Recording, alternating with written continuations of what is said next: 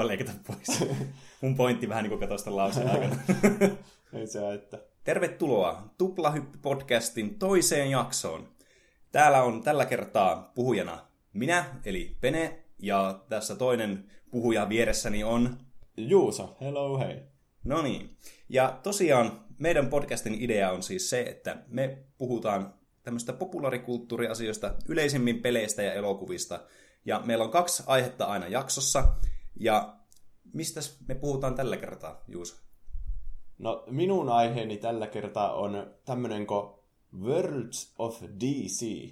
Oo. Tiedätkö yhtään, mitä tämä tarkoittaa? No voisi semmoinen pieni semmoinen huntsi olla. Liittyy tämä jotenkin tähän niin DCn, tähän elokuvauniversumiin? Hmm, liittyy. Aha, aha. Nimittäin alun perinhän tätä kutsuttiin DC EUksi, eli Mm. DC Extended Universe. Ootko tämmöisen kuullut? Oon mä tuon kuullut. Vähän niin kuin Marvel Cinematic Universe, mutta DC.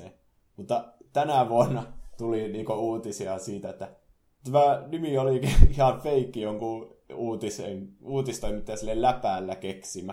Ja sitten se alkoi yleistymään ihan hulluna. Aika erikoista. Ja nyt ne on sitten myöhemmin laittanut tälle nimen Worlds of DC.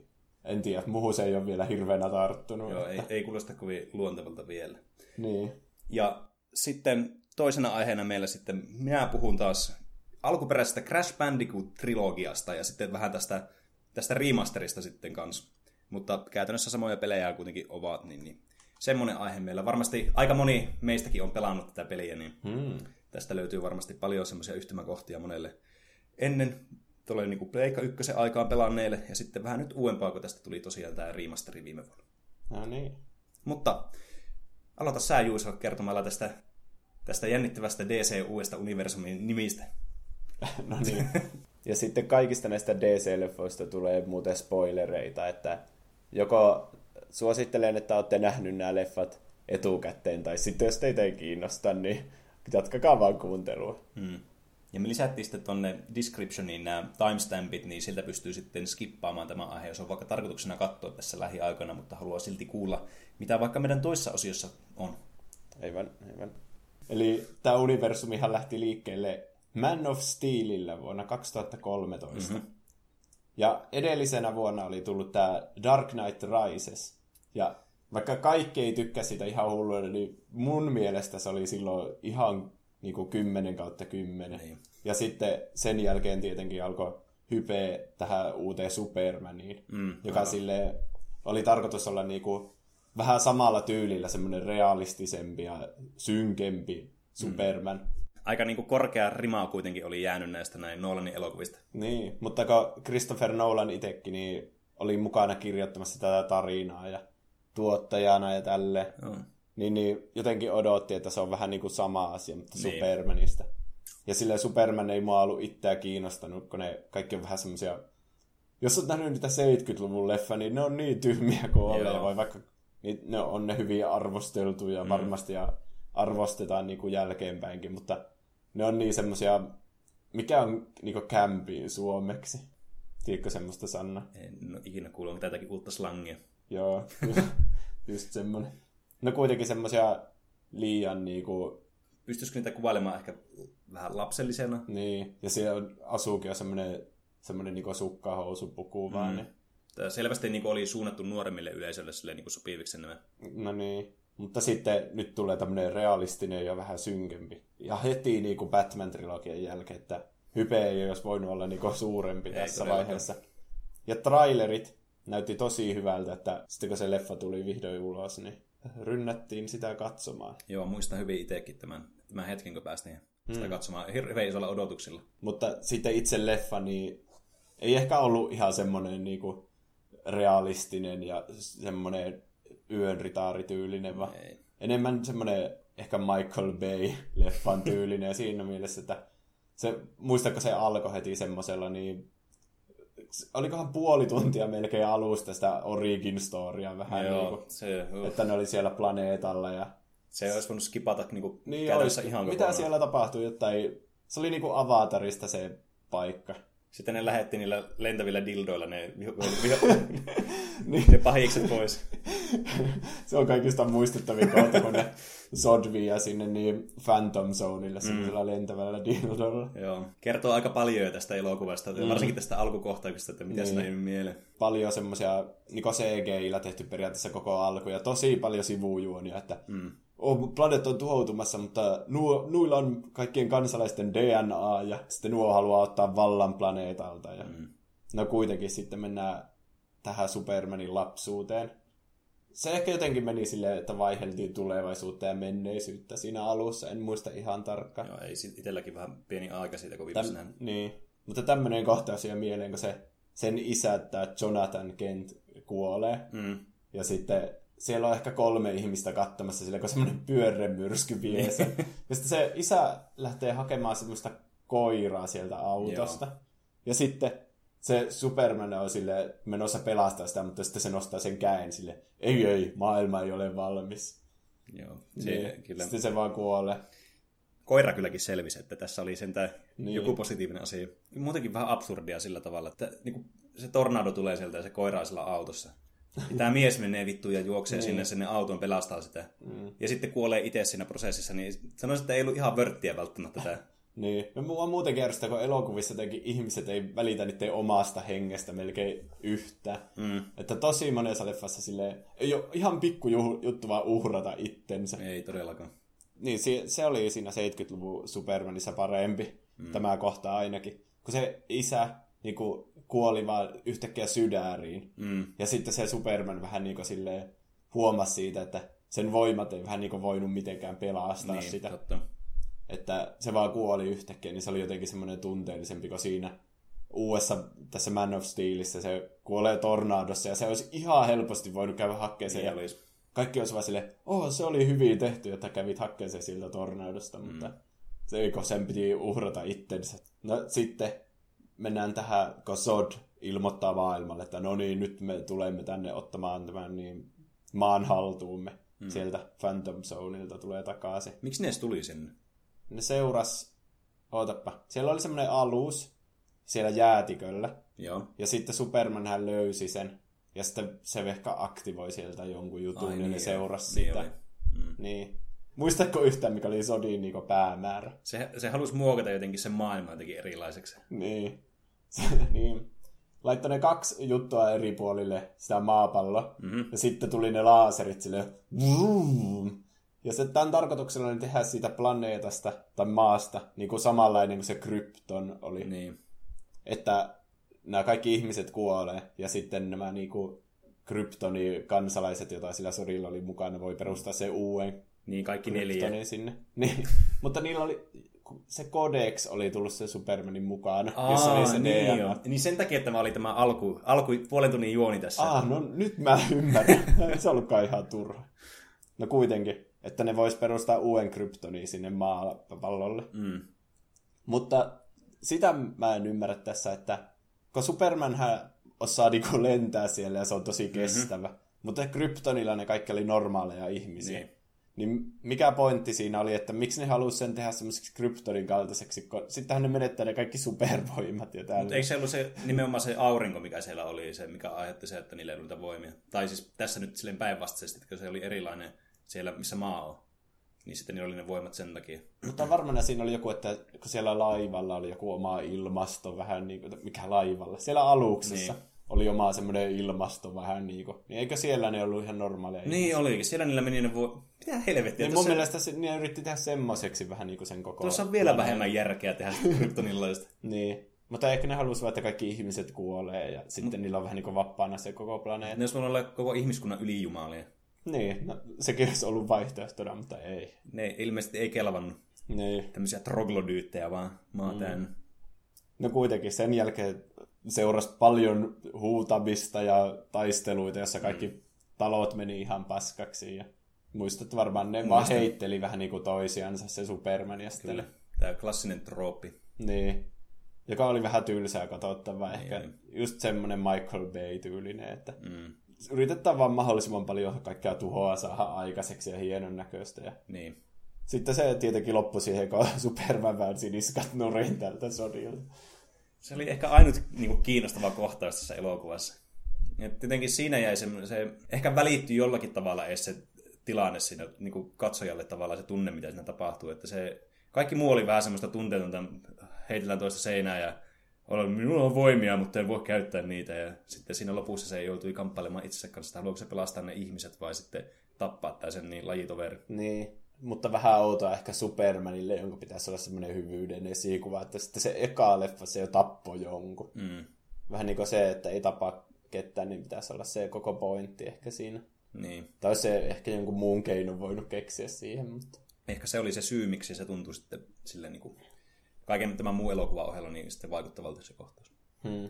Joku niin. muu voi tietenkin olla eri mieltä, että ei välttämättä sopinut, mutta mun mielestä se ainakin mä siitä kohtauksesta pidin. No joo. Mutta sitten sen jälkeen seuraava leffa on Batman v Superman, Dawn of Justice. 2016, kolmen vuoden jälkeen. Ja taas trailerit oli tosi hyviä, muistaakseni. Mm-hmm. Niitä toistettiin monta kertaa. Niin oli. Yksi laini, mikä tulee trailerista mieleen, oli se...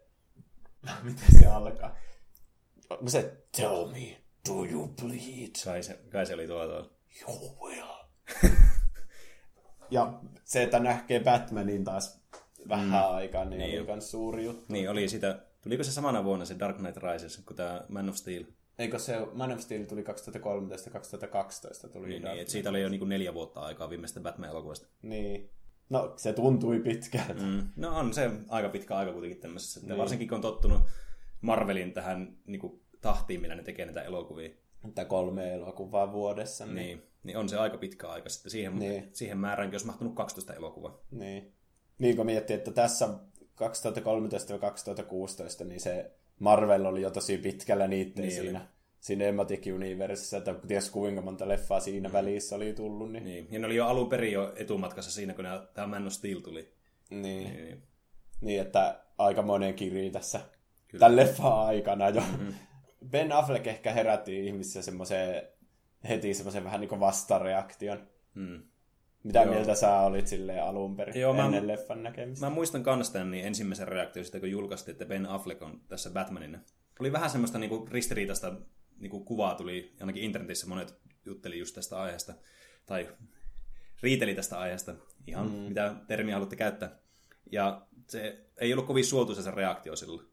Mutta niin, niin, täytyy sanoa, että itselläkin oli vähän semmoinen, niin kuin, että aika erikoinen niin kuin, näyttelijävalinta siihen rooliin, mutta tietysti niin kuin, se vähän mahdoton oli siinä vaiheessa tietää, kun ei ollut nähnyt vielä niitä elokuvia. Niin, tämä leffa alkaa sillä, kun Batmanin vanhemmat murhataan, taitaa tulla ihan ekana. Joo, niin jo.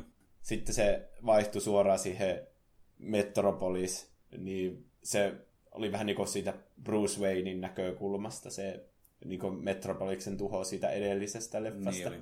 Se oli ihan, ihan niin kuin hyvin niin, sille niin kuin transitio siitä tavalla, että niillä oli joku yhteinen perusta niillä, tai sillä elokuvalla. Niin, ja jotenkin, kun se edellisessä leffassa se Metropoliksen tuhoutuminen oli tuntunut niin semmoiselta vähän niin kuin, se ei ollut yhtään käsiin kosketeltu, että niin. ne vaan heitteli toisia taloja läpi. Mm. Mutta sitten nyt tämä Bruce Wayne tulee siellä ihan katutasolla ja pelastaa jonkun pikkutytön, niin mm. niin se tuntui heti paljon vakuuttavammalta. Joo, siinä oli ihan hyvä sille, niin kuin, se lähtökohta siinä elokuvassa, että se antoi heti semmoisen niin kuin, huomattavasti paremman kuvan kuin Man of Steel. Niin, ja sitten muutenkin tätä Bruce Waynea näkyy paljon siinä niin kuin Bruce Wayne businessmies mm. niin kuin Luukissa en osaa kuvitella, että tämä Christian Bale niin pelastaisi ketään ihmistä niin siinä ihmismuodossa ne, vähän niin kuin. Mutta mä tykkäsin heti tässä alusta siitä Batmanista, että, mm. että sille, se ihmisten pelastaminen kuitenkin tärkeintä. Niin eikä jo. se, että, että pitää suojata sitä identiteettiä. Mm. Ja myöhemmin näissä leffoissa se periaatteessa kaikki tietää sen, kun se esim. Justice Leagueissa on semmoinen kohtaus, missä niin, siellä on paljon kyläläisiä ja sitten se Aquaman vaan sanoo sinne, oh, senkin lepakkopukuinen tyyppi. niin kaikki tietää, että se on mm. Batman, se Bruce Wayne. Jep. No kuitenkin tämä elokuva sitten sen Metropolis-kohtauksen jälkeen niin aika hitaasti etenee. Joo. Että tässä on tosi paljon sitä, että media käsittelee sille, että, että onko Superman hyvä vai paha ja tarvitaanko Supermania.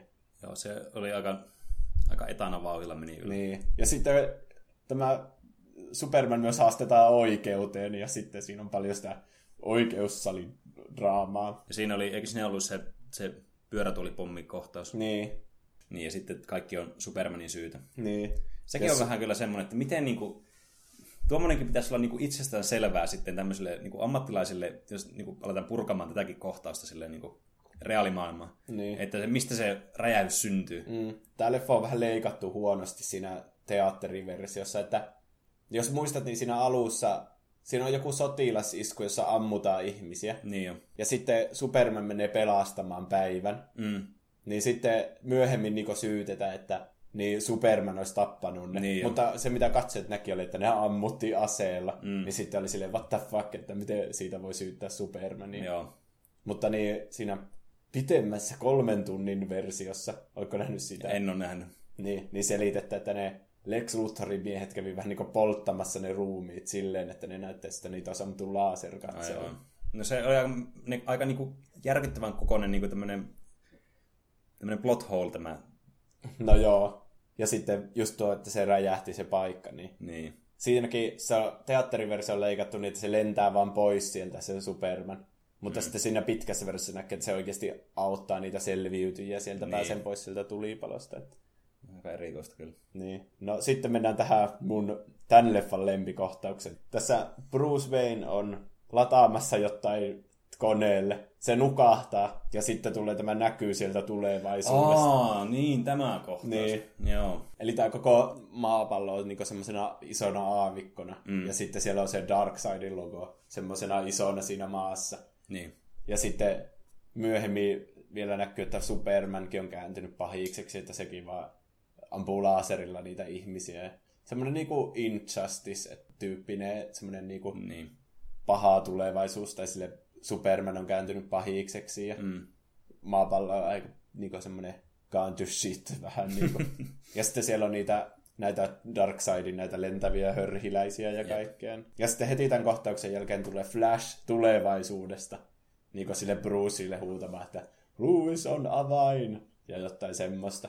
Mm. Ja siinä niinku, se oli semmoinen asia, mitä trailerit ei ollut vielä spoilannut. Että Niin. ihan niinku oli silleen suu auki, että what the fuck just happened. Jep. Siinä oli semmoinen, niin kuin, että oli vähän niin kuin semmoista, että siinä oli jotakin, mitä niin kuin odottaakin tavallaan sitten, jos niin kuin elokuva olisi hyvä, Niin, että mitä niin kuin jatkossa tulisi niin. tapahtunut. Tarkoituksena oli varmaan saada innostumaan jatkoa siitä. Niin. Tämmöistä foreshadowingia. Niin. Ja sitten tämä Wonder, ai niin, Wonder Woman oli tässä leffassa kanssa. Mm. No se menee aina unohtua. Niin. Mut Se oli, se katsoi niitä tiedostoja sieltä jostain Lex Luthorin koneelta. Ja sitten siellä oli semmoinen kansio joku, että Metahumans. Mm. Ja sitten siellä oli kaikkien Justice Leagueen jäsenten kansiot. Ja niillä oli niinku ihan kuvakkeet niille kansioille, jotka oli niiden supersankareiden Niin logot. oli. Aa, ja se ne oli- supersankarit ei ollut vielä niinku olemassa. Se oli ihan hirveä kohtaus. Niin. Sitten se avasi ne kansiot yksi kerrallaan ja siinä oli video niinku Flashista estämässä kaupparyöstä. Niin oli. Ja sitten Cyborgista oli koko sen origin story oli siinä videolla. Niin. Että se Oot koe numero 107 käynnistetään. Ja sitten siinä näkyy, kun se syntyy se cyborg. Niin. Ja sitten Aquamanista oli semmoinen, missä on veden alla kuvattu, missä se, se on niinku piilokavera, sitten se Aquaman menee siihen leijailemaan siihen niinku kameraan, että ja ihan tosi kauan vaan seisoo silleen dörpysty siinä.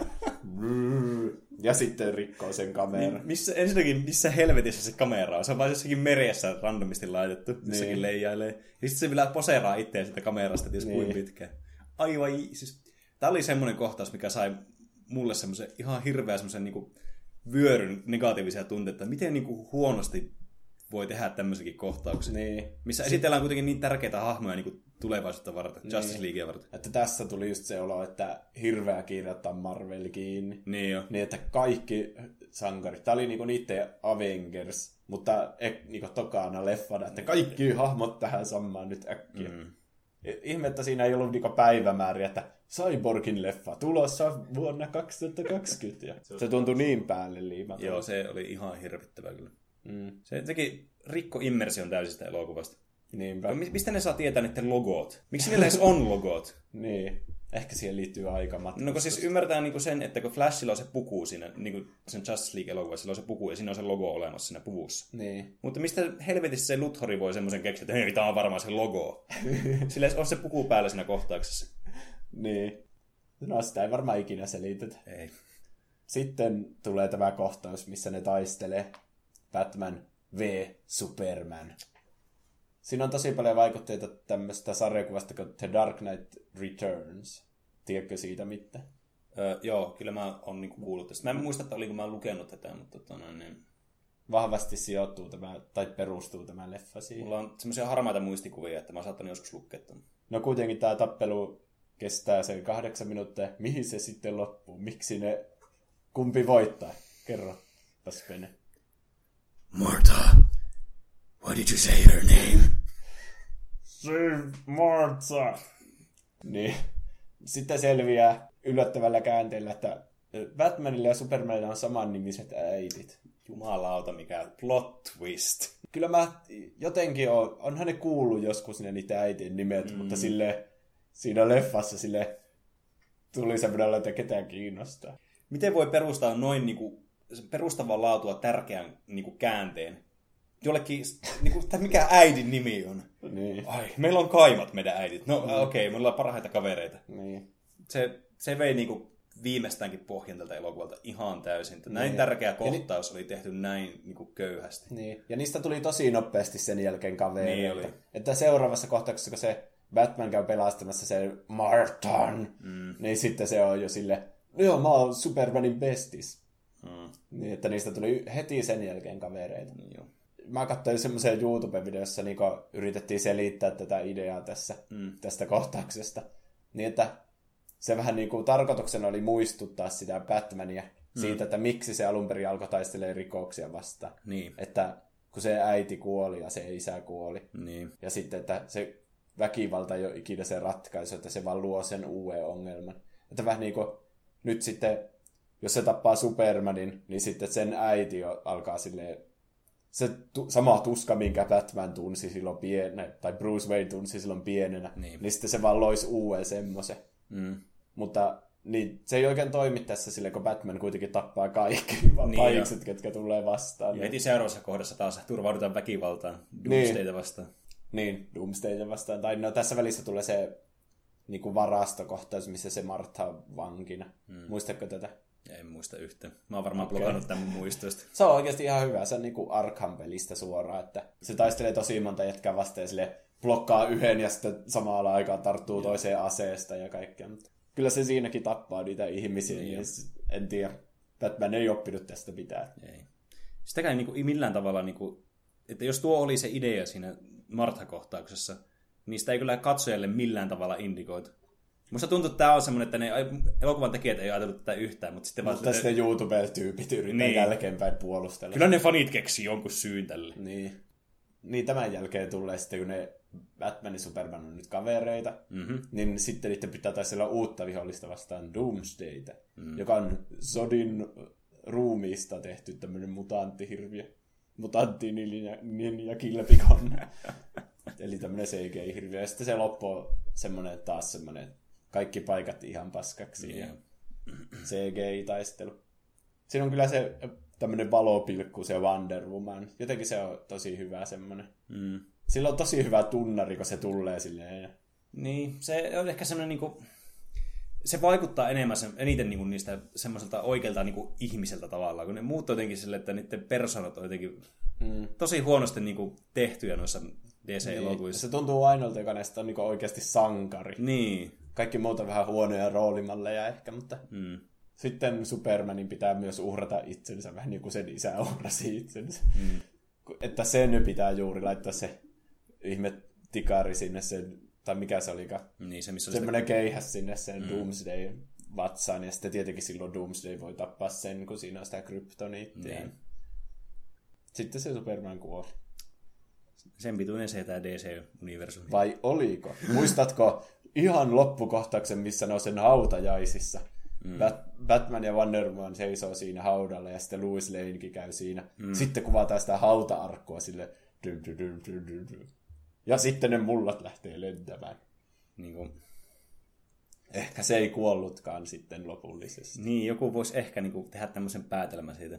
En tiedä, niin. aika, aika hul, hurjaa ajatella tälleen, mm. mutta semmoisen kuvan ne elokuvan tekijät ainakin antoi. Mun mielestä ne elokuvan tekijät oli pelkureita. Kun ne ei voinut edes yhdeksi leffaksi jättää sitä. Jos ne päätti tappaa Supermanin, niin, niin ne ei edes kehannut yhdeksi leffaksi jättää sitä kuolleeksi. Mm. Varsinko sitten niin kuin, siinä niin Justice Leagueissa sitten, niin se on kuitenkin ihan kuollut kuollut siinä. Niin. Että mistä helvetistä se tulee sitten? Se multa kohtaa, niin. sillä ei ollut mitään merkitystä sille loppujen lopuksi. Ei ollut. Siis mä en ymmärrä, että mikä siinä oli ideana sitten. Ja tosi, tosi monet näin johda mihinkään, niin kuin se tulevaisuuskohtakaan ei johda ikinä mihinkään. Mm. Eikä se, että se, että se Flash tulee ja kerrot, että Louis on avain, sekä ei oikein johda mihinkään ikinä. Ei. Mutta mä olin ihan tosi hype, hypeettynyt tämän leffan jälkeen. Ja mm. Me puhuttiin tästä tosi paljon. Niin oli. Siis sille, kyllähän kaikki piti tätä ihan huonona monesta asiassa, mm. mutta... Kyllä itselläkin niin siis vaikka tämä elokuva nyt ei ollut mikään mestariteos missään nimessä, mm. niin, niin kyllä mä niin kuin silleen, yleisesti ottaen niin mun, niin mun niin kuin tunne oli kuitenkin positiivinen tästä elokuvasta. Että ei mua niin. haittaa, että mä kävin katsomassa tämän elokuvissa päinvastoin. Musta oli ihan kiva käydä katsomaan Niin. Että se oli ainakin viihdyttävä, jos ei mitään muuta. niin. Ainakin ne meni sille yli sille odotusten siinä, että mitä siinä elokuvassa tapahtuu. Mm. Tai sille, että siinä tuli yllätyksiä. Jos jättää ne välikohtaukset pois, missä ei tapahtunut mitään. niin. Niin kuin se alkupuoliskon kokonaan vaikka. Mm. No samana vuonna sitten tuli Suicide Squad. Mä olin jo unohtanut tämä elokuva niin. Niin mäkin piti googlettaa. No tätäkin mä ootin mm. niin kuin, tosi paljon. Tässä oli hyvä traileri muistaakseni. Joo, eka, eka traileri oli semmoinen paljon synkempi. Mm. Jossa niinku, olikohan se, missä Jokeri näkyy ekkaa kertaa, Joo. Jared Leto Jokeri. Aa, niin, tässä oli Jokerikin. Mä olin niin. senkin unohtanut. Mm. Jokeri oli jotenkin semmoinen ihan siisti sille sen niin letkerin jälkeen. Niin kuin, se oli ihan semmoinen freshi näkökulma mm. sitten siihen Jokeriin. Joo, siis se, se oli se, kamp- tai tämä, tämä niin kuin se hype-kampanja, mikä siinä oli siinä elokuvassa, niin. oli aivan valtava. Ja se oli mm. jotenkin, siinä oli vielä luottoa jotenkin tähän, että tämä tulisi olemaan niin kuin hyvä. Tässä oli paljon potentiaalia. Niin. Että kaikkihan tykkää Jokerista tosi paljon. Mm, niin. Ja sitten uusi Jokeri on tietenkin niin kuin, melkein sama se kuin uusi Batman, että mm. sitä odotetaan ihan hulluna. Niin Se oli vähän outo vissi ollut siellä niin kuin behind the scenes. Että se oli lähettänyt niille muille näyttelijöille niin käytettyjä kortsuja ja tai kuolleita eläimiä ja kaikkea mm. semmoista. Vähän niin kuin Ledgeristä oli niitä juttuja, että se oli ollut yksin tosi kauan jossakin mökissä mm. niin harjoittelemassa peiliässä tätä jokerin roolia, että se voi oikeasti olla silleen... Mm. Niin sitten varmaan Jared Leto haluaisi tuoda siihen jonkun omaan. Niin. Että, oh, kortsuja. En tiedä, miksi jokeri lähettäisi niitä kortsuja kenelle. Jaa. Mutta muistatko tämmöistä, että ennen kuin se leffa tuli, niin oli tämmöinen teoria, että jokeri on Jason Todd. Mm, muistan. Tämä oli mm. hyvin vahvasti läsnä just siitä trailerista johtuen. Niin. Eli Batman v Supermanissa tuli selväksi, että tämä, jo, tämä Robin oli kuollut. Mm. Niin sitten oli tämmöinen teoria, että Jared Leto ei oikeasti ole jokeri. Varmaan sen takia, kun monet ei tykännyt siitä, miltä se näytti sille, että niin. se ei niin. näyttänyt alkuperäiseltä. Että se olisikin niinku toinen jokeri. Niin. Ja varsinkin jotenkin Jared Leto näyttää tosi nuorelta, ehkä verrattuna Ben Affleckiin. Niin, on siinä, siinä oli ihan niinku hyviä pointteja kyllä silleen sit, niin kuin, niin. Mutta nämä on taas sitä, että kun elokuvan tekijät, niitä ei kiinnostanut ollenkaan tämä, ja sitten kaikki fanit on vaan tehnyt tämmöisen teoriaa sitten siitä, koska ne yrittää itse paikata niitä aukkoja, mitä on jäänyt. Niin kuin, mm. ja, ja kuten taas DC-elokuvassa, niin traileri on huomattavasti parempi kuin se itse elokuva. Niin. Tästä oli se eka synkkä traileri, mutta sitten tuli, muista koko, tuli semmoinen Queenin musiikki Joo. tehty traileri, mm. joka sai oikeasti kaikki silleen hypeeksi, että siinä oli se Oliko se Bohemian Rhapsody? Siinä? Joo, oli. Niin. Se, se ainakin mulla itsellä oli sille, että mistä niin sai sitten sen hypeen siihen elokuvaan. Että se niin. vaikutti oikeasti niin semmoiselta, että yritettiin tehdä vähän erityylistä DC-elokuvaa. Niin. Ehkä, ehkä vähän mallia sitten Guardians of the Galaxysta. Niin, voi olla. Mutta kuitenkin, kun kaikki tykkäsivät tästä trailerista niin paljon, niin se koko elokuva uudelleen leikattiin tämän traileriyhtiön toimesta. Häh? Joo, joo. Ihan viime hetkellä että siitä saataisiin enemmän semmoinen, mitä se traileri lupasi, kun se oli niin hyvä kaikki, missä se Queen-traileri. Ja sitten Jokeria leikattiin tosi paljon pois, että sen oli ehkä tarkoitus olla enemmän sille joku pääpahis vähän niin kuin Se oli sen elokuvan pohjannoteraus kyllä, että se ei ollut se jokeri sinne se pää. Niin, se oli se, mitä kaikki oli oottanut eniten. Niin. Ja sitten se ei ollut siinä elokuvassa melkein yhtä. Niin mitä sitä Enchantressiakin näytettiin siinä trailerissa? Siinä oli joku yksi kohtaus, se on tosi pieni, sitä ei voinut edes päätellä tätä hahmoa, ellei niin niin. tiennyt tosi paljon etukäteen. Ja sitten se elokuvan loppu tehtiin kokonaan semmoiseksi geneeriseksi, että se aikoo tuhota maailmaa ja silloin on armeija semmoisia mm. semmoisia tyyppejä, semmoisia, mitä, semmoisia silmämiehiä. Niin joo. Ne oli vielä hyviä, kun ne oli semmoisia kasvottomia. Että, niin, että, että niitä niinku, voi tappaa ihan huoletta. Niin, niin semmoisia niinku mahdollisimman, niinku, niin geneerisiä kuin voi vaan ikinä olla. Niin. No kuitenkin se tiimi pelasti sitten loppujen lopuksi sen päivän. Niin. Niin, mutta niin, tästä Suicide Squadista itsestä piti sanoa, että mikä porukka tämä oikein on. Sille, tämän tarkoitus oli niinku vastata Supermanin kaltaisiin ongelmiin. Mutta siinä porukassa ihan niinku laidasta laitaneita tyyppejä, että Enchantresshan oli semmoinen, että sillä oli oikeasti supervoimia. Niin oli. Mutta Harley Quinnille ei ole mitään supervoimia. Mm. Että miksi se otettiin tämmöisen tiimiin? Jaa. Sitten siellä on krokotiilimies ja sitten tyyppi, no, no, joka se, bumerangia. No, mutta krokotiilimiehen voi silleen niin ymmärtää, että se kuitenkin on semmoinen alimainen. No, yli, yli luonnollinen. luonnollinen. Niin. Siitä elokuvastakin huomaa sen, että se traileriyhtiö on leikannut sen, kun se on tehty sille tosi niin semmoiseksi tyylikkääksi kaikki hahmot esitellään sille niin. Äh, Herra Bumerangi, tai mikä sen nimi on. ja sitten tulee semmoiset hienot semmoiset tekstit, semmoiset värikkäät. Niin. Ja ne oli kaikki tehty varmasti jälkeenpäin. Ja... Mm. Tiedätkö, mikä tässä elokuvassa on mun lempikohtaus? Varmaan se, kun lopputekstit tulee. Tässä on semmoinen Suicide Squadin jäsen kuin... Mikä sen nimi on? Semmoinen, joka... Slipknot. Semmoinen, Ai, joka supervoima on tehdä solmuja tai jotain. Vittu, onko se se, joka niin pää räjähtää? niin, eli näille asetetaan, oliko se semmoiset kaulapannat, jotka räjähtää, jos ne pakenee sieltä tai mm-hmm. jotain tekee jotain, mitä niitä ei kuuluisi. Niin sitten tämä köysimies heti yrittää paeta ja se vaan pää räjähtää. se oli kyllä hauska. Se, se oli aika odottamaton kohtaus. Niin. Että se, Onko, sen mäkin niistä muistan. Onko nähnyt vielä Deadpool 2? Joo, on. Tässä on vähän niin se sama idea viety niin ihan äärimmille. Että nyt tulee, nyt tulee spoileri Deadpool 2. Mutta se kokoaa, Deadpool kokoaa siis oman tiimin, X-Forcein. Mm-hmm. Ja siinä on joku seitsemän tyyppiä. Ja niillä on just silleen, joillakin on supervoimia ja joillakin ei. Ja heti ensimmäinen tehtävä, missä ne laskeutuu laskuvarjoilla, niin ne kaikki kuolee yksi kerralla. ja niin kun, eka on hirveän pitkät esittelyt, ja sitten ne kaikki mm. kuolee, paitsi se mm. onnekas tyyliin. Niin. niin. Hyvin, hyvin dramaattisilla tavoilla vielä. niin. Se on varmaan vähän niin kuin viittaus tähän jotenkin. Mm. Että se Slipknot vaan kuoli silleen mm. tosi nopeasti aivan uskomatonta, minkä takia se oli siinä elokuvassa. Tietenkin tämmöinen hauska kohtaus jäi niin. mieleen. Mutta Varmaan, että se näyttää, että ne oikeasti toimii, ne niin. niitä räjähtävät kaulokannattajia. Tuossa ollut paljon näyttävämpää, jos olisi ollut semmoinen, joku, joku semmoinen hahmo, minkä olisi tiennyt jollakin tavalla. Niin, mutta ehkä ne ei halunnut tuhlata sitä. No ei, mutta... Ne, ehkä ne halusi jättää hahmoja tähän jatko-osaan, mm. joka on James Gunnin ohjaama. Niin, tai Guardians of the Galaxy. Joo. Niin, se sai potkut tietenkin Marvelilta, mm. niistä twiiteistä, jotka oli tullut Joo. uudestaan julkisuuteen. Niin. Mutta nyt se on DCin kelkassa sitten tekemässä Suicide Squad 2. Sitten Wonder Woman. Mm. Eli tälle fanien tykkäämälle hahmolle tuli oma elokuva vihdoin. Ja tässä, tästä niin kuin DC niin kuin aiemmista elokuvista poiketen, niin tämä oli oikeastaan ihan hyvä elokuva. Niin. Se oli se selvästi semmoinen Marvel-tyyppisempi, sille vähän semmoinen ehkä jotenkin kevyempi mm. ja huumoripainotteisempi.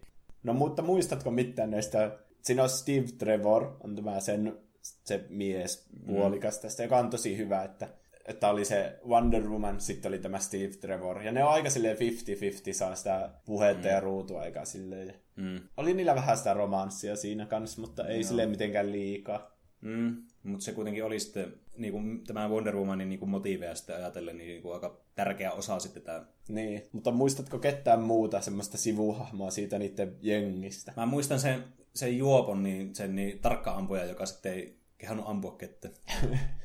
Mutta ehkä sekin oli sitten, se oli sen lähestyttävämpi tavallaan, sitten silläkin niin. oli semmoinen oma persoona, ja sitten tavallaan niin kuin, sillä on niin kuin sel- selkeät niin kuin motiivit olemassa ja semmoinen niinku mm. niin kuin luon. No niin kai.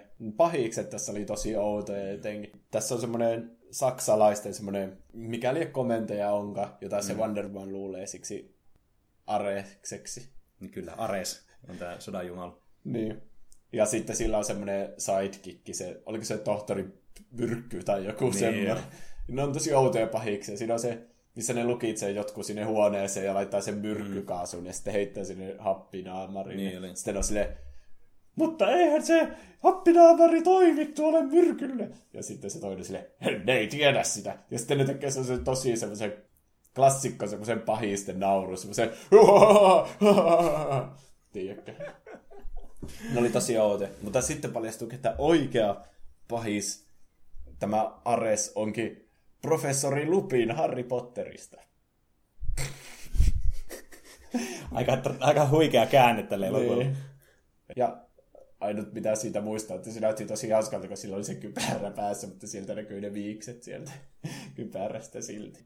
Hmm. Niin tästä on tulossa jatko-osa. Joo, ihan sama ohjaajan tekemä, joka sijoittuu 80-luvulle. Okei, okay. no se Siinä, on ihan kiinnostavaa. Mm, tämä Steve Trevor ilmeisesti tekee jonkinlaisen comebackin siinä, että se näyttelee ainakin ihan mukana siinä tämä Chris Pine. Hmm. Vähän outoa, jos se on semmoinen Captain America-tilanne. Olisi hyvin outoa, jos tämä tulisi elokuvassa takaisin, koska kuitenkin sitten Justice Leagueissäkin tämä muistelee vielä tätä Trevoria. Niin, ei siinä olisi mitään järkeä, mm. että jos se olisi 80-luvulla. Mutta mitä liian siitä on huut, että se olisi se joku lapsi tai lapsen lapsi tai joku semmoinen.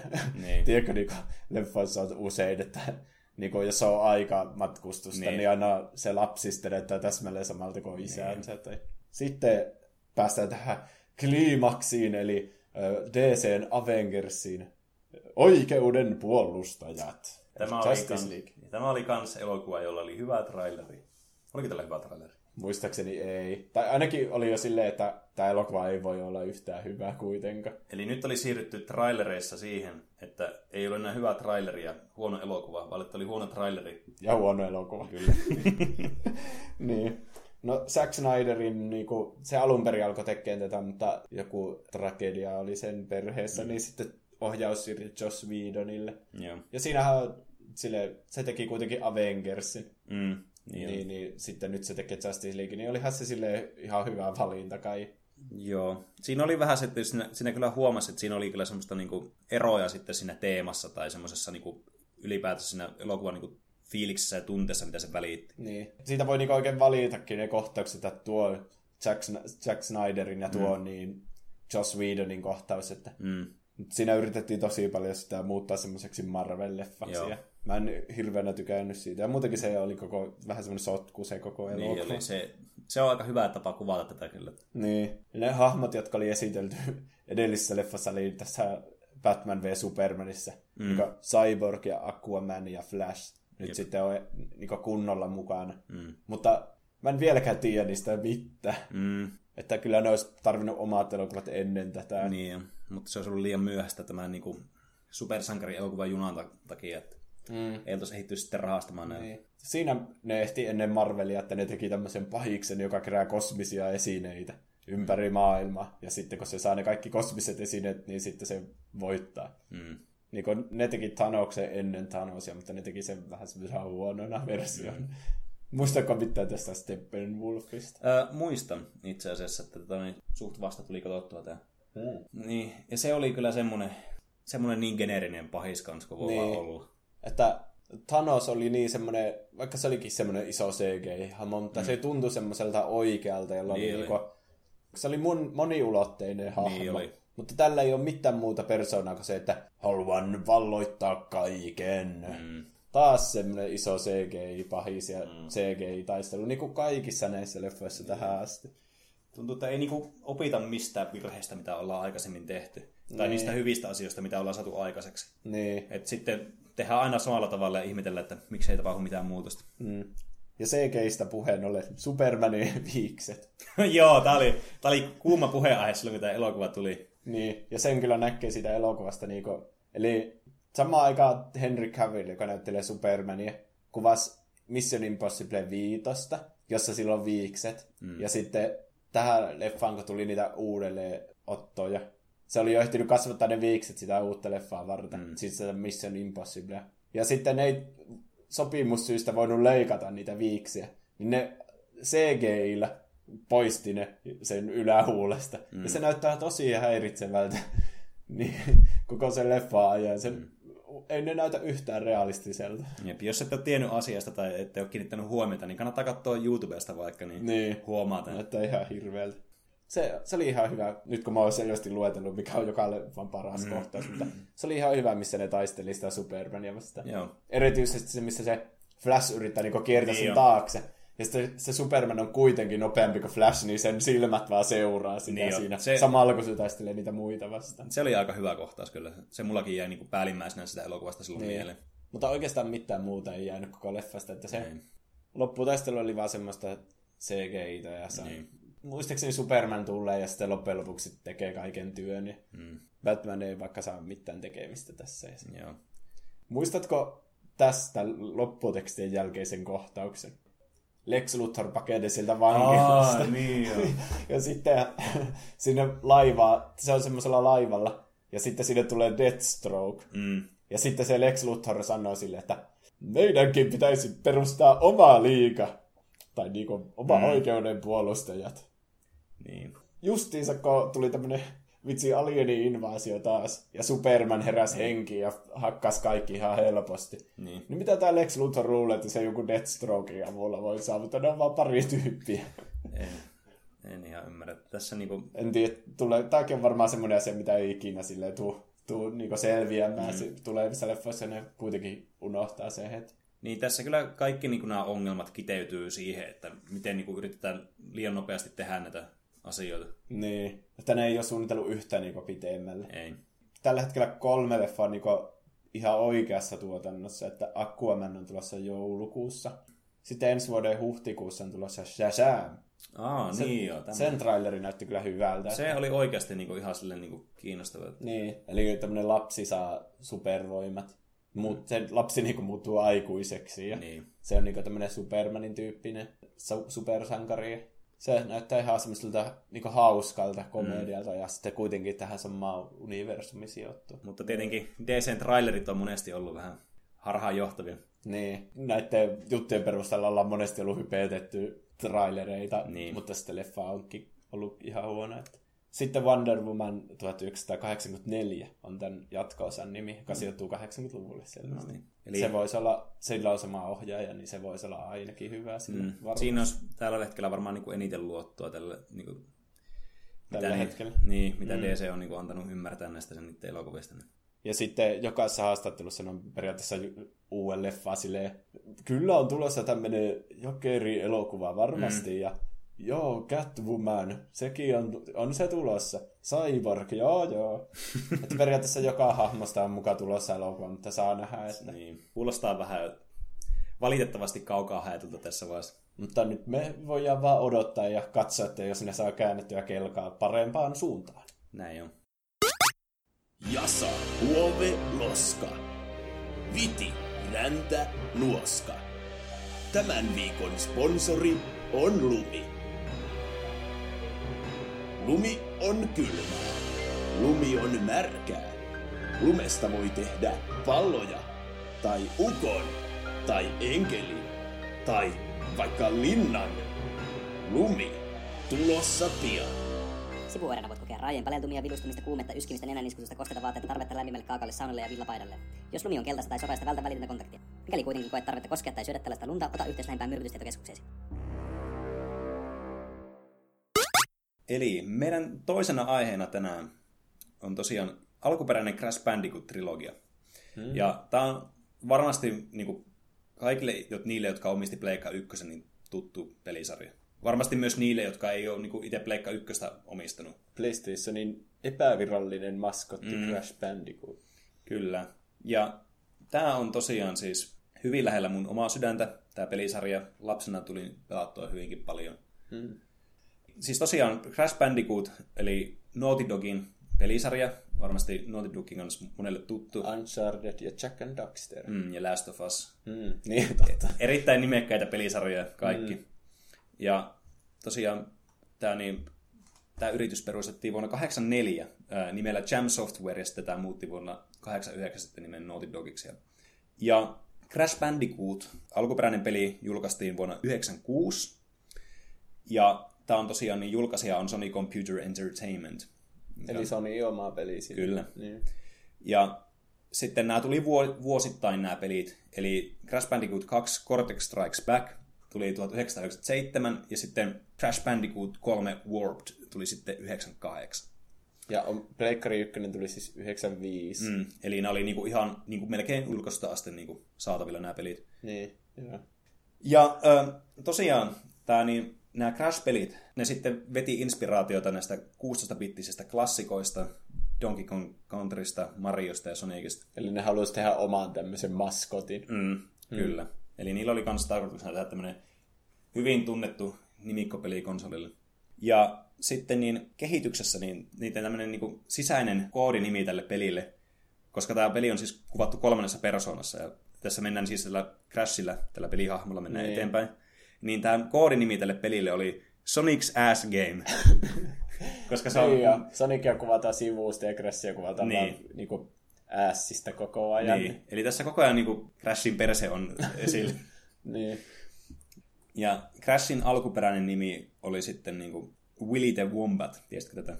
Mm, joo, se piti olla joku eläin, niin ne mm. muutti sen. Oliko se niin, että sitten kun ne sai tämä idea, että sen pitää olla Crash Bandicoot, niin ne sanoi, että ne irtisanotaan koko sopimuksen lopettaa pelin kehittämisen, jos ei sitä vaiheta Crash Bandicootiksi siitä nössöstä Willy the Wombatista. Mm. Ja tämä nimi kans, niin tämä Crash on kans hyvä, kun niin ne laatikot, mitä rikottiin ja Niin. niin. keräiltiin, niin se nimi sai ilmeisesti siitä kanssa alkunsa sitten. Crash Bandicoot on tosi cool. Niin on. Vaikka ei sille lapsena tiennyt, mikä on Bandicoot. Mikä se on? Mikä eläin on Bandicoot? Eikö se, onko se pussimäärä? Okei. Okay. No se näyttää vähän enemmän semmoiselta ketulta, että... Mm. niin, Mutta tosi, tosi, cool nimi. Niin jo. Crash on semmoinen... Siitä on tullut semmoinen ikoninen osa niin kuin, tota noin, niin, pelihistoriaa. Niin, kuin, varsinkin tämmöisille meidän ikäisille. Mm. Tämä on niinku meidän se maskotti, että kun, jotka on vähän liian nuoria sitten ihan niinku Mario alkuaikoihin niin. ja Niin. Sonicin. Mm. Muist, Crash oli kyllä. Muistaa niistä jotakin, mutta ei sitten pelannut niitä silloin, kun ne tuli. Niin. Niin. Ja tästä tuli sitten näistä, tosiaan näistä alkuperäistä kolmesta pelistä, että tuli tämä äh, Vicarious Visionsin niin tämmöinen niin remasteri sitten tuli, semmoinen kuin Insane Trilogy, ja se tuli 2017 kesällä. Joo, Ja- se oli t- tosi hyvin myyjä ainakin Suomessa, että Mm. oli tosi suosittu. Niin jo. Kertoo myös aika paljon siitä, että niinku Suomessa miten niinku suosittu Pleikka 1 oli. Niin, Crash on kyllä semmoinen tosi tuttu suomalaisille. Tosi paljon näkee jossain Facebookissa niitä ihan ihmiset, jotka ei hirveänä pelaa, niin jakaa Niin. niin. jotain. Oh, muistatko Crash-pelit? Joo, ne oli tosi hyviä. Niin jo. niin, ja sitten, että tästä tuli tämä remasteri, niin huomasi, että kuinka paljon ihmiset oikeasti, niin kuin, kuinka paljon nostalgiaa on tätä Crashia kohtaan. Niin jo. Ja tämä on hy- hyvin uskollinen kanssa tämä remake, tai tämä remasteri, että Niin, semmoiset huono polygoni-grafiikat, niin mm. niissä on paljon tulkinnan varaa, niin mutta sille se näyttää kuitenkin vähän niin kuin siltä pitää muistelee sen Niin niin näyttää ne. Ja niin kuin, gameplay pysyy aika lailla melkein tismalleen samaan, että niin, se on myös tosi niin. hyvä puoli siinä. Että sitä Ei oli, sitä kannata hyvää alkaa muuttaa. ei, sitä oli ilo pelata läpi uudestaan, sitten ei muistella lapsuusmuistaa näistä peleistä. Mm. Mutta ei mennä vielä asioiden edelle, vaan mennään takaisin 96 vuodelle, eli Crash 1. Mm. Muistatko sä pelanneesi tätä peliä silloin, kun tämä tuli? En kyllä silloin, kun se tuli, että Niin. niin. mä oon pelannut vasta jälkeenpäin. Joo. Itsekin siis olin tosiaan kaksivuotias silloin. Ai niin, totta. Mutta muistan kyllä hyvin tämän pelin silloin penskana. Ja tämä siis niille, niille semmoisille tynnyrissä asujille, jotka ei tosiaan tiedä, niin tämä on tämmöinen tasohyppelypeli. Ja tässä niin on ideana se, että liikutaan hahmolla tasojen läpi ja kerätään laatikoita ja sitten väistellään esteitä ja tapetaan bosseja sitten. Ja peleistä oli just tullut 3D, niin kuin mm. liikutaan kolmeulotteisessa tilassa, Mm. niin tämä oli yksi ensimmäistä semmoista, että Super Mario 64 on enemmän semmoinen, niin kuin, että liikutaan niin kuin semmoisessa avoimemmassa maailmassa, mutta Crashissa liikutaan semmoista lineaarista käytävää Niin pitkin eteenpäin. Tai taaksepäin joissakin huonoissa kentissä. Mm. Ja välillä myös ihan tasohyppelysivuutta. Et se oli kans tässä Crashissa, mikä oli, että tätä käytetty tätä 3Dtä kyllä hyvin hyödyksi. Niin. Että tasot oli rakennettu sillä tavalla, että ne, niissä oli hyödynnetty sitä, että just, että mennään sillä kolmannessa persoonassa, mennään niin normikenttä, ja sitten semmoisessa, missä niin kuin, käytetään vähän niin kuin sen kolmannen persoonan sitten semmoista niin kuin haittapuolta, että jos sä yrität mennä taaksepäin ja just näitä mookareita karkuun, Mm. tai mitä muita sitä aina seuraa sua. Niin, niin ne tarjosi sitten ihan erilaisen haasteen niissä kentissä sitten. Niin, Mutta niitä pystyi kuitenkin käyttämään sitten tämmöisiin klassisiin sivusta kuvattuihin kenttiin kanssa. niin, niin. Mikä oli hyvin erikoista kanssa, että ne oli myös 3D ja NS2D-kentät. Että sä pystyt liikkumaan kuitenkin niin kuin Niin, ihan silleen- syvyyssuunnassa. Varmaan ne ei halunnut sitä liikaa muuttaa Niin. sitten sitä, että se on kuitenkin samaa peliä silloinkin. Jep, ja se tarjosi ihan uuden ulottuvuuden tähän pelaamiseen. Mm. Ja tässä Crash 1 oli tosiaan kolme saarta, jossa sitten oli, käytiin näitä kenttiä yksi kerralla läpi. Ö, onko sulla mitään niin kuin, muistikuvia niin kuin yksittäisistä tasoista tai vaikka bosseista? Tuota, no, tässä, mä muistan sen, että tässä pystyi ratsastamaan sillä semmoisella villisialla. Niin oli. Tänne oli semmoisia erikoiskenttiä. Mm. Ja, niin just niitä, missä paehti jotain lohkaretta, niin mä vihasin tosi paljon. Aika moni jakaa sun mielipide, koska mä muistan kans vihainen niin näitä tasoja Niin kun ihan siinä on tosi pieni reaktioaika, että jos ei muista sitä kenttää ulkoa, niin, Mm. Niin, varsinkin niin kuin rajoitetulla elämillä, niin se niin on... tosi turhauttava. Ja onko, muistanko mä oikein, että kun alussa Pleikkari 1 ohjaamissa ei ollut niitä tappeja, Joo, niin tätä ei pysty pelaamaan sitten jälkeenpäinkään sillä analogisauvalla. ei pystynyt tätä ykköstä. ei Niin, niin sekin oli tosi, tosi turhauttavaa. Niin. Kyllä mä, mä muistan semmoisen kentän, missä mentiin sellaista siltaa pitkin. Mm-hmm. Ja sitten joka toinen porras on tosi liukas ja siitä voi tippua mistä tahansa niin. raosta. Niin tämä oli kyllä kaikista ärsyttävin kenttä. Mm. Se, tämä Crash 1 on saanut semmoisen maineen kyllä näistä Crash Bandicoot-peleistä, että tämä oli niin kuin vaikein näistä peleistä niin. Niin. ihan heittämällä. Niin, ja nyt kun on se remasteri, niin sitä ei kyllä kaikki pääse varmaan läpi. Ei. Paljon oli silloinkin puhetta, kun tämä tuli tämä peli, että kuinka vaikea tämä on. Mm. Toiset syytti sitä niin, niin itse niin remasteria siitä, mutta kyllä mä muistan, että lapsenakin, että tämä oli helvetin vaikea peli. Niin, on se kyllä. Tosiaan, kuten äsken sanoit, niin t- tässä sitten oli tuo... Siinä oli aika pahamaineisia kenttiä oli tässä Crash 1. Just nämä, nämä korkealla olevat nämä riippusiltakentät oli mm. yksi niistä. Nämä oli ihan järkyttävän haastavia lapsena. On se kyllä niinku jälkeenpäin, kun on yrittänyt pelata, niin Niin. Vaatii hirveää tarkkuutta, että pääsee sen läpi. Mm. Varsinkin Pienikin virhe aiheuttaa kuoleman. Varsinkin kun kontrollit oli vielä silloin näissä ekassa pelissä, niin vielä vähän niin kuin hakuisessa. Mm. Ja sitten varsinkin ne pitkät kentät, missä piti mennä sieltä alhaalta ylös semmoinen sivusta päin kuvatut. Niin joo, semmoiset, missä mennään vähän niin kuin seinää pitkin ylöspäin. Niin joo. Joo. Näissä oli kans sitten, että kun checkpointit oli harvassa ja paljon oli esteitä ja elämätkin oli silloin harvassa. Mm. Muistatko kans tässä Crash 1 oli semmoinen ominaisuus, että tässä pystyy tekemään tallennuksia sillä tavalla, että sulla oli joku koodi, mikä sun piti kirjoittaa ylös. En muista. Silloin ennen kuin kaikilla oli muistikortit. Mm. joo. Tässä oli siis tosiaan, äh, oli mahdollisuus muistikorttiin, tai että ilman muistikorttia, että tuli semmoinen niin pitkä litania erilaisia niin kuin näppäyhdistelmiä. Mm. Ja niillä pystyi sitten lataamaan joku tallennuksen. Ja se oli kyllä melko työlästä hommaa. Varsinkin tässä ekapelissä sä et voinut tallentaa peliä, ellei sä vetänyt tasoa 100% läpi. Ai joo. Tarkoittaen siis sitä, että sun pitää kerätä joka ikinen laatikko kentästä, ja sä et saa kuolla siinä kentässä. Aha, aika brutaalia kyllä. On. Että näissä myöhemmissä peleissä onneksi on niinku ihan, ihan, että voi käydä itse tallentamassa sitten peliin tämmöisellä save stationilla. Mm. Mutta tässä ekapelissä oli tosiaan semmoinen pikku jekku mukana niin sanotusti. Ja tämä teki myös varmasti lapsena sitten sen, miksi tämä tuntui niin vaikealta tämä peli. Niin. Että kun kentät oli vaikeita ja sitten tallentaminenkin oli todella haastavaa silloin. No joo. Että aika kummallinen tämmöinen niin pelidesign-valinta siinä, että tällä mm. tavalla tallennetaan näitä pelejä. Mutta mulla niin itsellä niin Crash 1 ei ole niin paljon muistoja kuin myöhemmistä, koska mulla ei itsellä siis ollut Crash 1. Mä pelasin tätä aina kavereilla, kylläkin huomattavan paljon, että tuo noin, niin sitä tuli hakattua, että suunnilleen kaikki kentät tuli kyllä käytyä läpi. Mm. Mutta tuo noin, niin, Kyllä Crash 2 ja 3, ne, niistä niinku kiistellään, että kumpi on se hyvä peli mm. tai parempi peli. Niin. Niin. Että Crash 1 ei ole yleensä mukana näissä väittelyissä. ne on vähän erityylisiä pelejä kuitenkin, että tämä Crash 1 on, niin kuin varsinkin kun verrataan näihin myöhempiin peleihin tässä listalla, Mm. niin että siinä on vaan perusteita vaan siitä pelistä, että sulla on perusmelimekaniikat, että hyppy, pyöriminen ja sitten kyykkyyn meneminen. Niin. Ja sitten myöhemmin tuli näitä kulkupelejä ja Niin. moottoripyörää ja koko Jep. ja näin. ja eri, eri moveja, mitä pystyy tekemään. Ja... Mm. Mutta tosiaan tämä oli aika niin kuin bare bones, niin sanotusti. Mm. Mutta tämä Crash 2, eli Cortex Strikes Back, eli joka tuli vuoden myöhemmin tästä alkuperäisestä pelistä, Mm. niin, niin onko sulla, pelasitko sä paljon tätä peliä lapsena? Mä pelasin sen viimeksi läpi silloin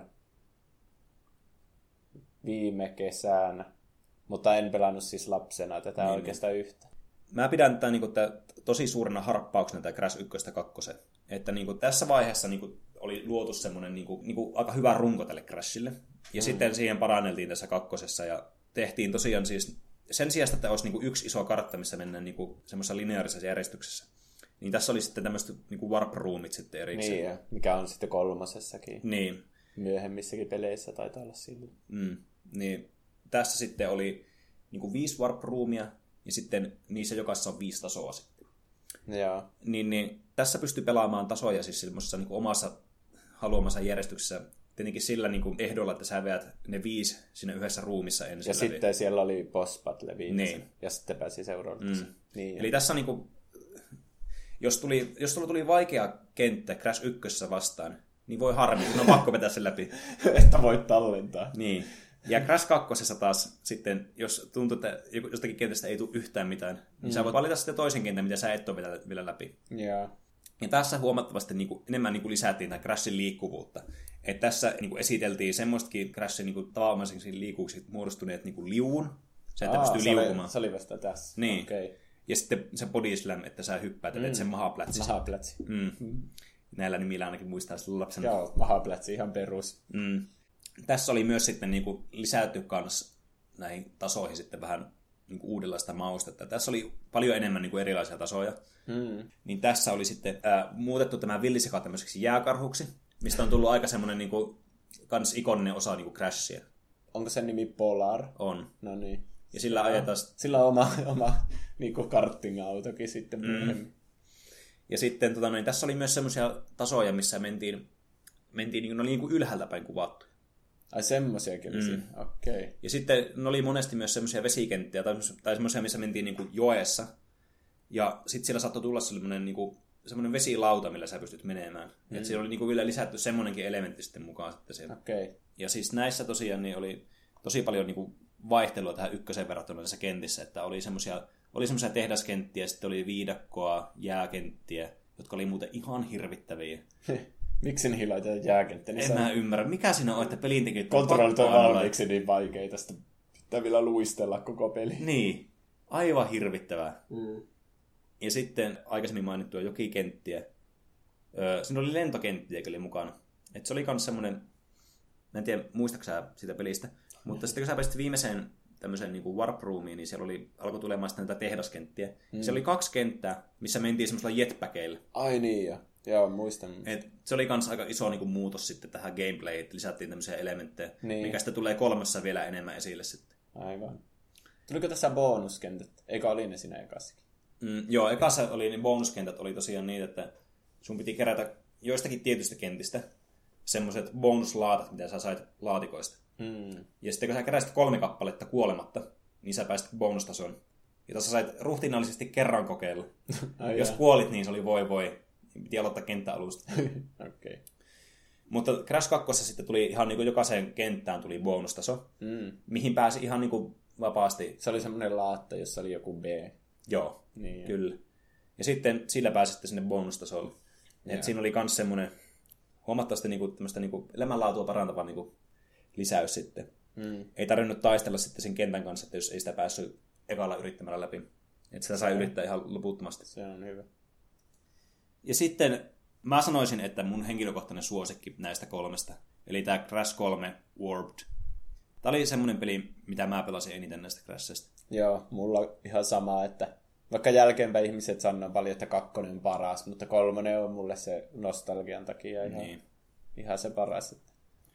Niin jo. Ja tässä oli myös samalla tavalla, tämä noudatti aika paljon semmoista samaa niinku rakennetta kuin tuo Crash 2. Mm. Että sulla oli niinku viisi tämmöistä warp roomia, jossa oli viisi kenttää jokaisessa ja sen jälkeen bossi. Mm. Ja, mutta tässä, mikä tässä oli erona sitten, ja tässä oli niinku oikein niinku teemakin, että tässä oli menty sen verran eteenpäin, että tässä niinku näiden te- kenttien ideana oli se, että niinku hypittiin niinku ajassa eri aikoihin. Että mm. mentiin vaikka ajassa taaksepäin, vaikka jonnekin dinosaurusaikaan.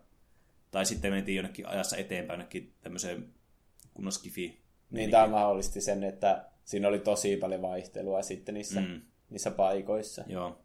Ja tässä niin kuin näiden kenttien suunnittelu oli huomattavasti niin kuin viimeisen päälle vietyä verrattuna tuohon kakkoseen esimerkiksi. Että ne tuntui semmoilta kohesiivisimmilta ja loppuasti viedyimmiltä. Mm. Niin kuin ihan teemasta lähtien ja sitten niin gameplay-elementtiin niin. mennessä. Ja sitten tässä oli myös semmoinen kiva lisää, että aina kun veti bossin läpi jokaisessa warp roomissa, niin sai semmoisen power-upin. Mm. Ja sitten se paransi Crashin kykyjä. Että mä muistan, ensimmäinen bossi siinä oli Tiny Tiger, ja sitten sai sitten sen paremman maaplätsi sitten. Joo. Ja sitten äh, tosi iso plussa, mikä tässä pelissä tuli tässä toisessa bossissa, Dingodilissa, kun sen veti läpi, niin sai tuplahypyn. Tuplahypyn, aha, no niin. Se, on, se kuulostaa kyllä hyvältä. Se oli erittäin iso niin kuin, semmoinen niin parannus siihen peliin niin kuin näihin muihin nähden. Mm. Että pelkästään se tuon lisämekaniikan tuominen tähän peliin niin teki sitä paljon paremman ja semmoisen niin kuin mukavamman flown siihen peliin. Niin. Mutta sitten loppuajasta ne powerupit oli vähän semmoisia, että joku sinko tuli muistaakseni jossain vaiheessa, mm. että se menee jo sille yli, että jos viholliset pystyy ampua tosi kaukaa singolla, niin se vähän niin kuin vie koko idean pelistä, että niin. sitten sen voi pelata vaan tosi huolellisesti ja ampua niillä omeenoilla. Niin. Se oli se, Sinko oli kyllä semmoinen, niin kuin, tämän sai siis neljännestä maailmasta, niin, niin se oli semmoinen niin kuin, semmoinen lisäominaisuus. Tämä en, siis ihan oikeasti, mä en penskana ymmärtänyt, että siinä oli edes semmoinen. siis mä pelasin sen pelin läpi, siis keräten kaikki kun siis tämän jälkeen tuli semmoisia kenttiä, missä oli tarkoitus ampua singolla niitä laatikoita ja kerätä ne sillä tavalla, että saa sitten timantia saa sitten 100 prosenttia vettyä sen kentän mm. läpi. Niin minä en tietenkään tiennyt tästä singosta mitään, niin mä yritin jollakin muulla tavalla saa kerättyä ne laatikot. Taaskaan penee, jos saa pelata. Niin, vaihteeksi. Huomaa tässä, että miten, niin kuin, miten primitiivistä tämä mun pelaaminen lapsena oli. Mm. Mutta mä sitten kuitenkin onnistuin pääsemään niin kuin, läpi nämä kaikki kentät silleen niin 100 prosenttisesti. Mm. Mut tällä jälkeenpäin ajateltuna olisi ollut ehkä helpompaa ymmärtää, että siinä on se sinko olemassa. niin, ei se kuitenkaan ollut yksi näppä, josta se saa käyttöön. Niin. Mm. Ja tosiaan se toinen oli sitten kolmannen bossin, niin se ekstra juttu oli se, että pystyy pyörimään silleen tosi vinhasti. Oliko se silleen, että pystyy lentämään? Joo, sillä pystyy leijumaan sillä pyörymisellä. Joo. Se oli kans, siitä mä tykkäsin lapsena ihan hirveästi. Mm. Mun se oli tosi siistiä, kun pystyy lentelemään silleen. Niin joo. Sillä pääsi isojen kuilujen yli. No siinä oli vähän semmoista Metroidvania tyylistä, että vanhoissa kentissä oli semmoisia paikkoja, joihin ei päässyt ilman näitä uusia power että, niin.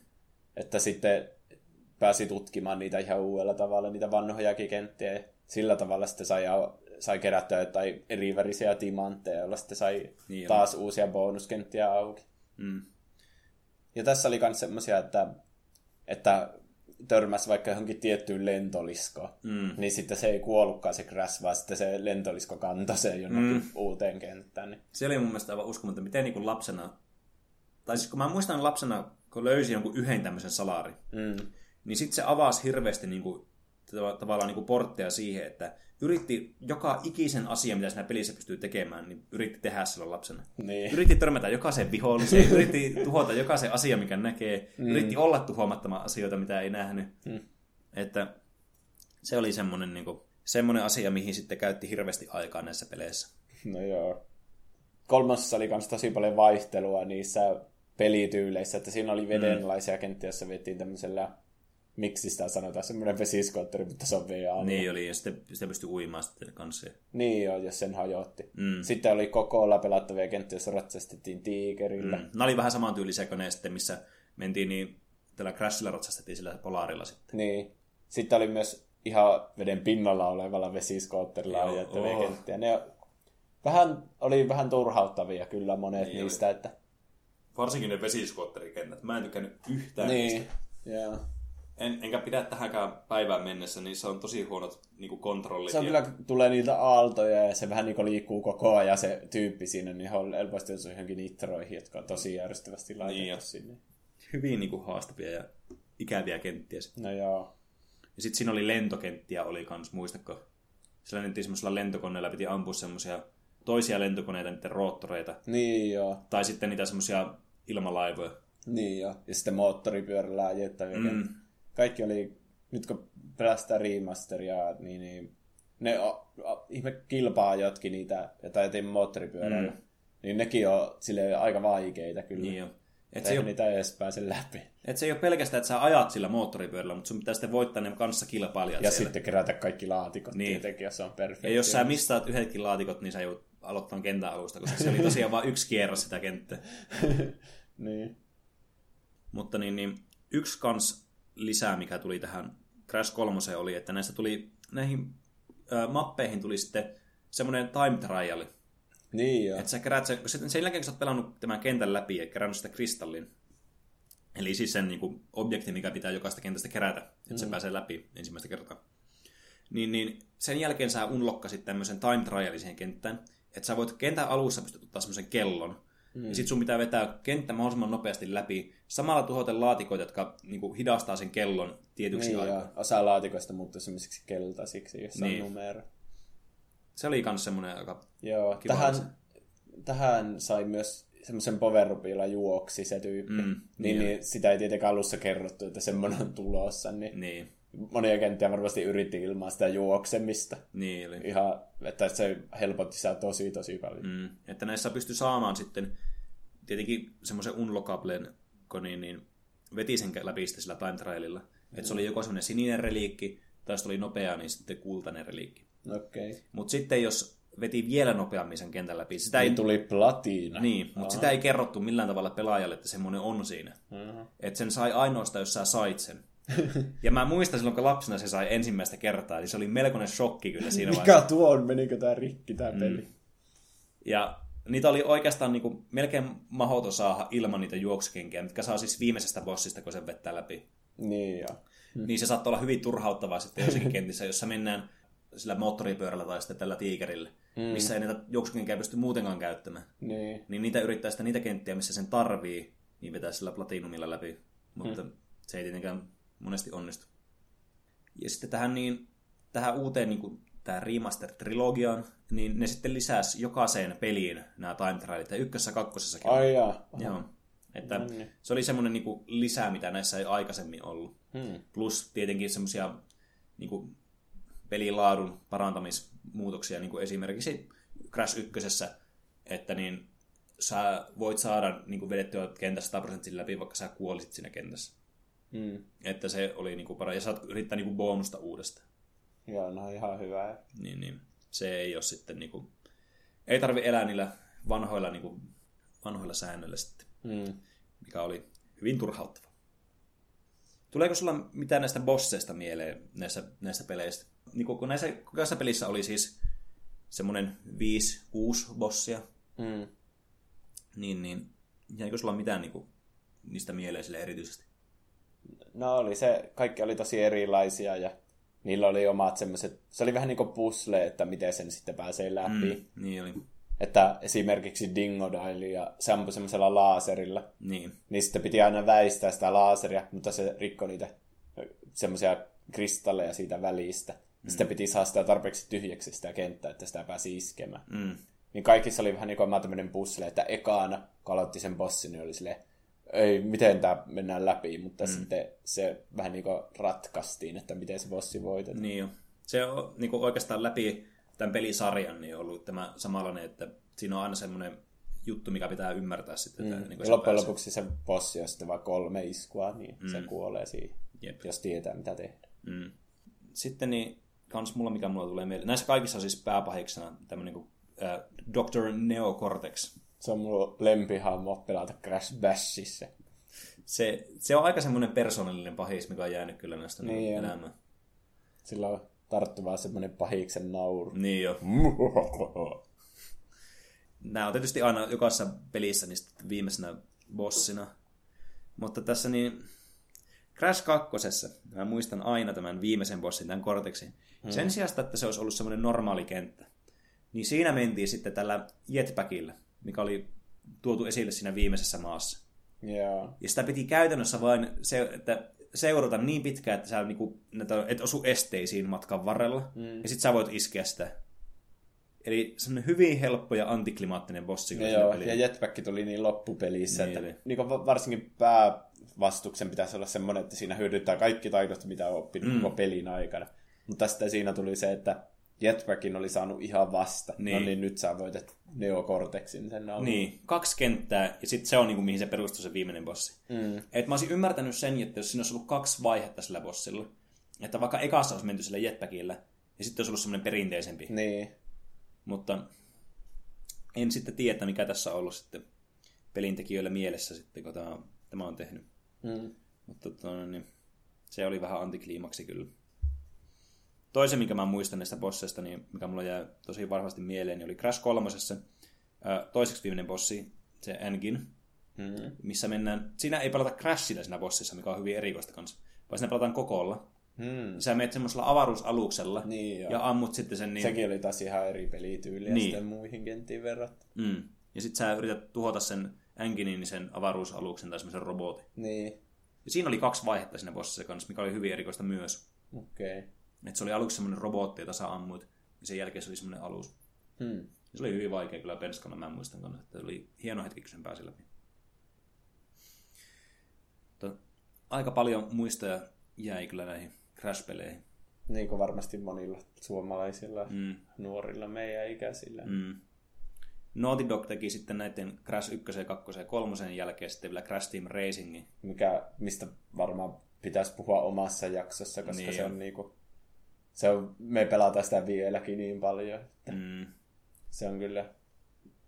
Se on jäänyt elämään kyllä semmoisena hyvin suosittuna pelinä niin kuin muutenkin tällä niin kuin, tämmöisenä partypelinä. Niin. Semmoista Mario Kart-tasoa. Ties vaikka siitä tulee sitten tämmönen remasterin Mm. mm. eteen muiden pelien tapaan, niin on se kuitenkin niin erilainen peli, että kyllä mä ymmärrän, miksei se ollut siinä niin kuin tässä Insane-trilogissa. Niin jo, se on ihan, ihan niin ymmärrettävää. Hmm. Ja sitten joskus myöhemmin tuli tämmöinen uusi peli kuin Crash Bash. Aa. Se oli sitten vähän, se oli kans ihan eri niin kuin viety, semmoisen vähän semmoisen partypelityyliin. Mutta hyödyntää niitä, Crash liikkuu ihan samalla tavalla ja Mm. mm. paljon niitä samoja. Ihan kiinnostava peli sekin, siitäkin voisi joskus puhua. Mutta sitten, mitä mä ajoin takaa tässä, oli myös se, että oli sitten Leikka 2 tuli kans hyvin paljon niin kuin, tämä Crash 3 muistuttava peli. Ähm, Muistatko sä, tätä peliä? muistan, siinä oli semmoisia eri naamareita sitten. niin oli. Ja sitten siinä oli tämä joku Crash-sukulainen. niin- Mikä sen nimi oli? Uh, Wrath of Cortex. No niin. Se oli ihan samalla tyylillä, että siinä oli Warp Room ja ne kentät. Ja... Mm. Hmm. Hyvin niin kuin, siis, Siitä mä tykkäsin, mutta ei se ehkä ole jälkeenpäin sille niin muistettava kuin nämä muut pelit. se oli semmoinen, se oli vähän tuommoinen niin spiritual successor tuolle kolmoselle. Hmm. Että siinä selvästikin huomasi, että ne yritti tehdä siitä sitten niin kuin samalla idealla toimia, koska se oli käytännössä klooni siitä pelistä. Vähän tietenkin eri kentät, eri mekaniikat, mm. mutta niin kuin samalla periaatteella toimii kuin Crash 2 ja 3. Mikä oli ihan niin kuin kiva, mutta sen jälkeen sitten ei tullut enää tämmöisiä perinteisiä crasheja. Niin se meni vähän outoihin suuntiin, että oli se Twin Sanity, oli, Joo. missä pelattiin Cortexilla ja Crashilla sille yhdessä. Niin ja, joo, se oli semmoinen avoin maailma, että siinä ei ollut enää niin kuin warp roomeja. ja sitten myöhemmin tuli, jo, Cra- oliko se Crash of the Titans tai Kyllä. joku semmoinen, ja Activision vähän vei se kummallisia suuntia. Niin, että, se oli semmoinen joku beat em up tyylinen semmoinen niin, niin. hyvin erikoinen peli. Mutta kyllä Naughty Dog oli se, mikä tun, tiesi oikeasti, mikä Crashille on, ja osasi tehdä ne pelit sille oikein. Mm. Siirrytäänkö seuraavaksi sitten puhumaan asioista, mitä tulee mieleen muuten vain? Joo. Eli mitäs, mitäs sä oot tehnyt nyt tässä viime aikoina, tai nähnyt tai kuullut, tai mitään kiinnostavaa onko tullut? No en ole kyllä kerännyt mitään pelata tässä välissä, että me katsottiin Shape of Water, Aa. tämä Guillermo del Toron Oscar-voittaja elokuva. Ja Minkälainen mieli jäi siitä? tuli tosi kummallinen semmoiseksi Oscar-voittaja elokuvaksi, että Mm. siinä on vähän semmoinen outo, semmoinen, semmoinen niinku lapsellinen tunnelma vähän niinku, mutta siinä tapahtuu semmoista niinku aikuisten asioita kuitenkin. No, onko nämä mitään näihin liittyen? No mulle tuli vaan semmoinen mieleen, mikä mä olin nähnyt ihan vasta. Niin onko kuullut semmoista kuin Ankin tämmöistä pikkurobotista kuin Vector? En. Se on semmoinen, niin semmoisella pienellä telaketjulla menevä semmoinen pikku niin kuin pöydälle laitettava semmoinen niin kuin nyrkin, vähän isompi kuin nyrkki, semmoinen robotti, mm. joka toimii semmoisena niin kuin, tämmöisenä sosiaalisena robottina. Okay. Että se periaatteessa niin kuin, ei tee funktiona hirveästi mitään, että se on niin kuin, pieni, sillä on vähemmän funktioita niin kuin vaikka Alexalla tai muulla tämmöisellä, tiedätkö, kodin tämmöisellä AI-apuilla. Niin. Mutta se on sitten semmoinen, joka, on, joka pyörii ja liikkuu siellä sun vaikka pöydällä. Tulee ja... mieleen Rick and Mortista se niin voin antaja robotti. Niin, siis semmoinen, että se on niin kuin enemmän tarkoitettu semmoiseen leikki tai tämmöiseen niin kuin muuten vaan tämmöiseen viihdekäyttöön. Että se on semmoinen, se seuraa sua ja tekee söpöjä robottiasioita, mitä voi tehdä. Hmm, okay. Semmoinen ihan hauska, niin mikä mä näkin. Että niin, niin saa nähdä, että mihin suuntaan nämäkin on menossa, että saadaanko kohta kunnollisia robottilemmikkejä. niin. Vai viekö Skynet meidät? Hmm. Mitä mieltä kuulija sinä olet? Viekö Skynet meidät? Niin. Voit vai... lähettää kommentteja ja palautetta ja kysymyksiä. Me luetaan kaikki ne tässä, tässä podcastissa. Pene, mikä, mikä olikaan meidän sähköposti? Se on siis tuplahyppy at gmail.com. Kyllä, sinne vaan laittamaan viestiä, niin me kyllä luetaan kaikki sitten. Hmm. Eli tässä kaikki tältä erää ja ei kun vaan seuraavaan viikkoon odottamaan. Meillä on jotain hyvin erikoista luvassa. Joo, todella semmoinen spesiaalijakso, mm. että kannattaa pysyä kuulolla. Pääste jännityksellä odottamaan sitä. Mm, kauheasti jännitystä olemaan. Eli se, seuraavaan jaksoon. Hei hei. Hei hei. Näkemisiin.